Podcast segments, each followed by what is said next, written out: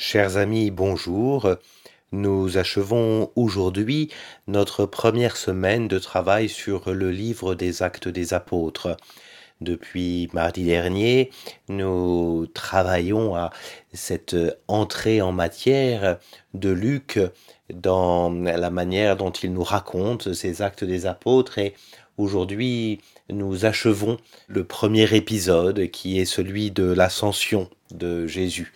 Euh, Jésus euh, monte au ciel.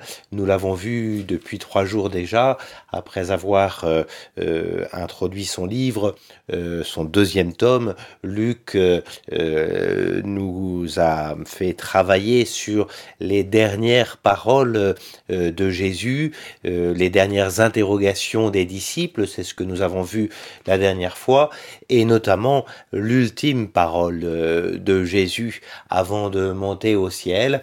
Dans les actes des apôtres, il s'agit de euh, cette parole que nous avons euh, travaillée même un peu rapidement hier et sur laquelle je reviens euh, à présent. Vous serez alors mes témoins à Jérusalem, dans toute la Judée, la Samarie et jusqu'aux extrémités de la terre. Ce sont vraiment les dernières paroles de Jésus. Ce sont des paroles dans lesquelles Jésus laisse véritablement un champ de mission, un champ de mission en trois temps. Euh, nous l'avons vu. Ça part bien de Jérusalem, l'événement fondamental est en train de se jouer là. Ça a été la résurrection de Jésus, ce sera aussi son ascension dans quelques instants. Et puis euh, cet événement euh, unique, précis de l'histoire, cet événement géographiquement localisable, est un événement qui est appelé à s'universaliser. C'est-à-dire que euh, il va s'agir pour ces témoins qui viennent d'être constitués d'aller euh, jusqu'au bout du monde. On a vu que Jésus, au fond, faisait à la fois le plan de la mission, mais aussi le plan du livre des actes, et qu'il fallait pas euh, simplement euh, deux parties, c'est-à-dire euh, d'une part Jérusalem et d'autre part les extrémités du monde, mais qu'une partie intermédiaire qui sera développée dans les chapitres 8 à 15 des actes, qu'une partie intermédiaire se jouerait sur l'articulation entre la Judée et la Samarie, petit paradigme étonnant pour nous parler de l'articulation entre le fait juif, le fait euh, biblique, le fait sémitique, et puis euh, l'expansion, la diaspora, euh, pour que ce, cette articulation puisse se faire, ça passera par une vraie fraternité reconstituée, certainement celle de la Judée et la Samarie, dont nous avons vu rapidement que c'était la brisure fondamentale à l'intérieur du judaïsme, mais également l'idée d'une fraternité reconstituée entre juifs et païens. Euh, c'est-à-dire ceux qui sont des non-juifs, il faudra indiscutablement articuler ceux qui ne sont pas du peuple élu euh, originellement à ceux qui ont reçu la mission, le peuple élu, d'annoncer l'ensemble. Les douze apôtres c'est, représentent les douze tribus d'Israël et au fond sont ceux qui sont censés, euh, enfin qui sont plus que censés, hein, qui sont envoyés pour que, bien que participant du mystère d'Israël, ils puissent annoncer cette nouvelle jusqu'aux extrémités du monde.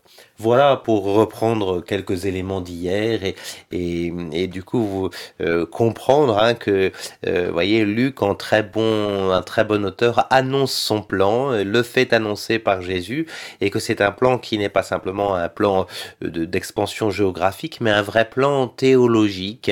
Comment va-t-on passer d'un mystère localisé à Jérusalem à un déconfinement, permettez-moi le mot en ce moment, à un déconfinement de cet événement qui va atteindre le monde entier? Voilà, c'est à ce moment-là que euh, Jésus ayant achevé finalement euh, tout ce qu'il avait à dire, commence à être élevé au ciel. Je vous invite, on va lire cela pour aujourd'hui, euh, et ça sera la fin de notre semaine, les versets 9 à 11. À ces mots, sous leur regard, il s'éleva et une nuée le déroba à leurs yeux. Et comme ils étaient là, les yeux fixés au ciel pendant qu'ils s'en allaient, voici que deux hommes vêtus de blanc se trouvèrent à leur côté. Ils leur dirent Hommes de Galilée, pourquoi restez-vous ainsi à regarder le ciel? Ce Jésus qui d'auprès de vous a été enlevé au ciel viendra comme cela de la même manière que vous l'avez vu s'en aller vers le ciel. Voilà, alors plusieurs choses qui sont importantes. Nous assistons là euh, vraiment à l'événement de l'ascension. Euh, sur ces mots, c'est ce que nous dit vraiment euh, Luc. Hein, ça y est, Jésus a fini de parler, il, s'échappe à leur regard. Alors, plusieurs petites insistances qui vont pour nous être, enfin, qui vont être signifiantes, disons. D'abord, à ces mots, sous leur regard. indiscutablement, ce petit passage insiste sur le fait que les disciples voient à ces mots sous leur regard, et puis un peu plus loin, comme ils étaient là, les yeux fixés au ciel, et puis juste avant, euh, une nuée le déroba à leurs yeux, indiscutablement le fait qu'ils voient Jésus partir est quelque chose d'important. Alors pourquoi cela? Eh ben, nous avions déjà vu que le terme euh, enlevé, hein, Jésus qui allait être enlevé au ciel et qui va revenir ici dans la bouche des gens, hein, ce Jésus qui de près de vous a été enlevé, nous faisait penser au personnage euh, de l'Ancien Testament Élie. Euh, l'enlèvement d'Élie. C'est un mot qui est utilisé pour parler de l'enlèvement d'Élie dans la Bible grecque. Et hum, de fait, quand on va revoir, alors peut-être vous pouvez euh, euh, y aller avec moi, on est au tout début du deuxième livre des rois, hein, si vous avez pris votre Bible, ce que j'espère, parce que nous sommes en train de la lire ensemble et que c'est toujours plus simple d'avoir la Bible sous les yeux, nous avons l'enlèvement d'Élie au deuxième livre des rois, au chapitre 2. Et alors regardez cela, c'est assez étonnant parce que au verset 9, alors que Élie est encore là avec son disciple Élisée, voilà que Élie dit à Élisée, demande que puis-je faire pour toi avant d'être enlevé d'auprès de toi? Et Élisée répondit, que me revienne une double part de ton esprit. Alors, vous voyez, il demande une double part de l'esprit. Hein. Ça, ça commence à ressembler à notre affaire à, nous. Hein. L'idée que le disciple va recevoir une part de, du maître. Attention, quand il demande une double part, il n'en veut pas deux fois plus. Hein. Il veut la part de l'héritier. L'héritier a la double part.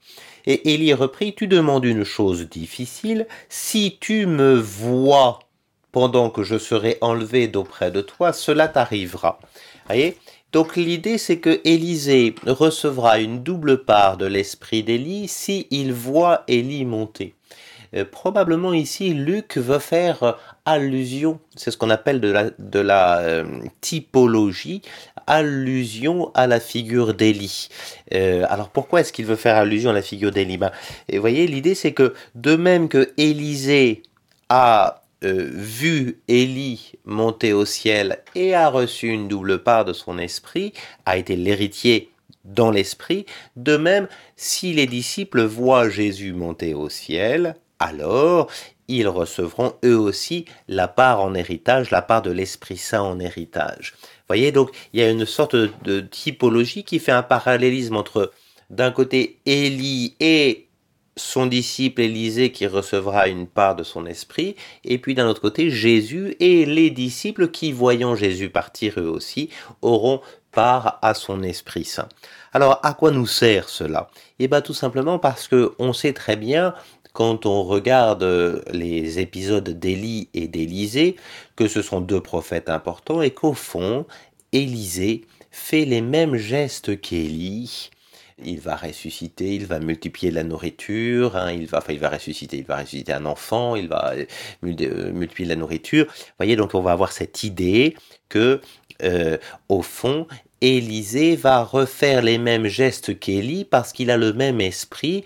Alors des gestes qui seront à la fois les mêmes, mais pas dans une duplication stricte. Eh ben, nous avons exactement la même chose ici, avec l'idée que hum, véritablement, euh, au fond, les disciples qui viennent à peine, les apôtres, là, qui viennent à peine de, de recevoir des instructions, seront appelés recevant l'Esprit de Jésus, à refaire les mêmes gestes que Jésus, euh, non pas dans une duplication stricte, mais à reproduire par la puissance de l'Esprit Saint des gestes que, c'est, que Jésus va reproduire à travers eux.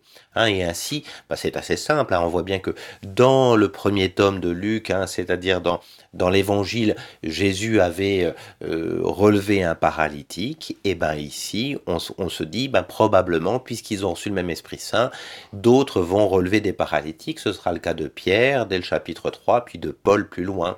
Et puis pareil, de même que euh, Jésus a ressuscité euh, deux enfants, la fille de Jaïr et puis le, fils de la veuve de Naïm, et ben de même, Pierre va ressusciter une jeune fille, Tabitha, et puis Paul ressuscitera un jeune homme. Vous voyez, il y a vraiment cette idée que se met en place ici, par cette petite allusion du regard, le fait que les disciples recevront l'Esprit Saint pour, à la manière d'Élisée, faire les mêmes gestes que leur maître.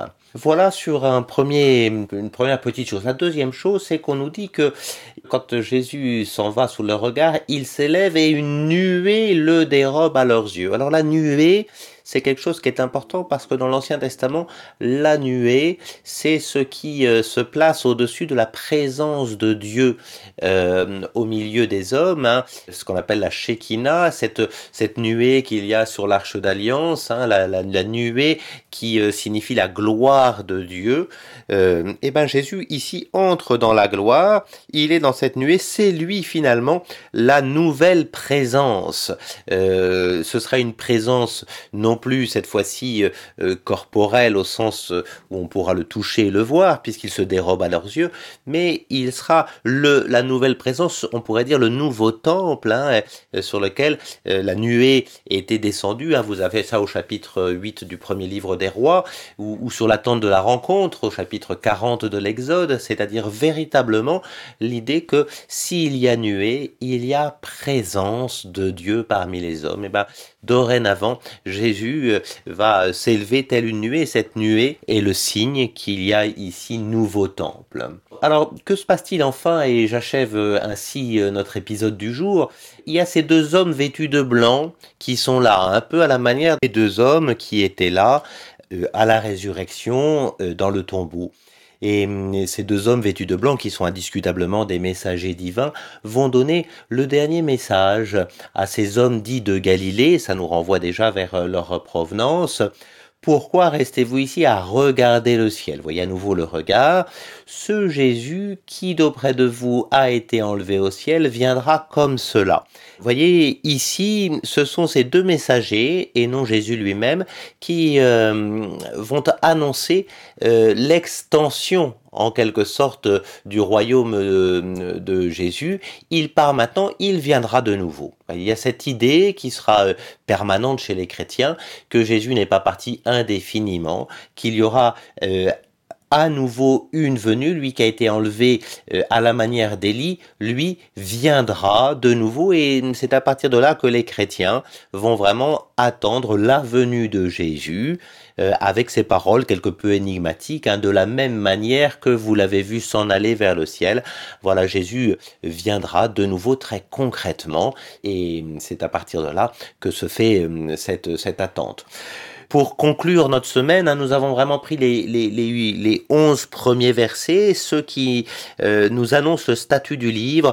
Jésus est parti, Dorénavant, euh, euh, il va falloir se débrouiller sans lui, mais avec euh, l'Esprit Saint. Il a donné des dernières instructions et notamment des instructions de l'expansion du témoignage hein, jusqu'aux extrémités du monde. Il s'agit maintenant de ne pas rester sur place, mais, de partir dans, l'attente de, sa venue.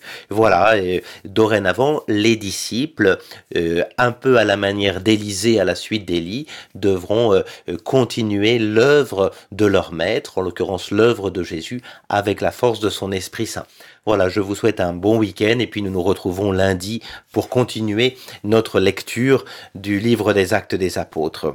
À très vite.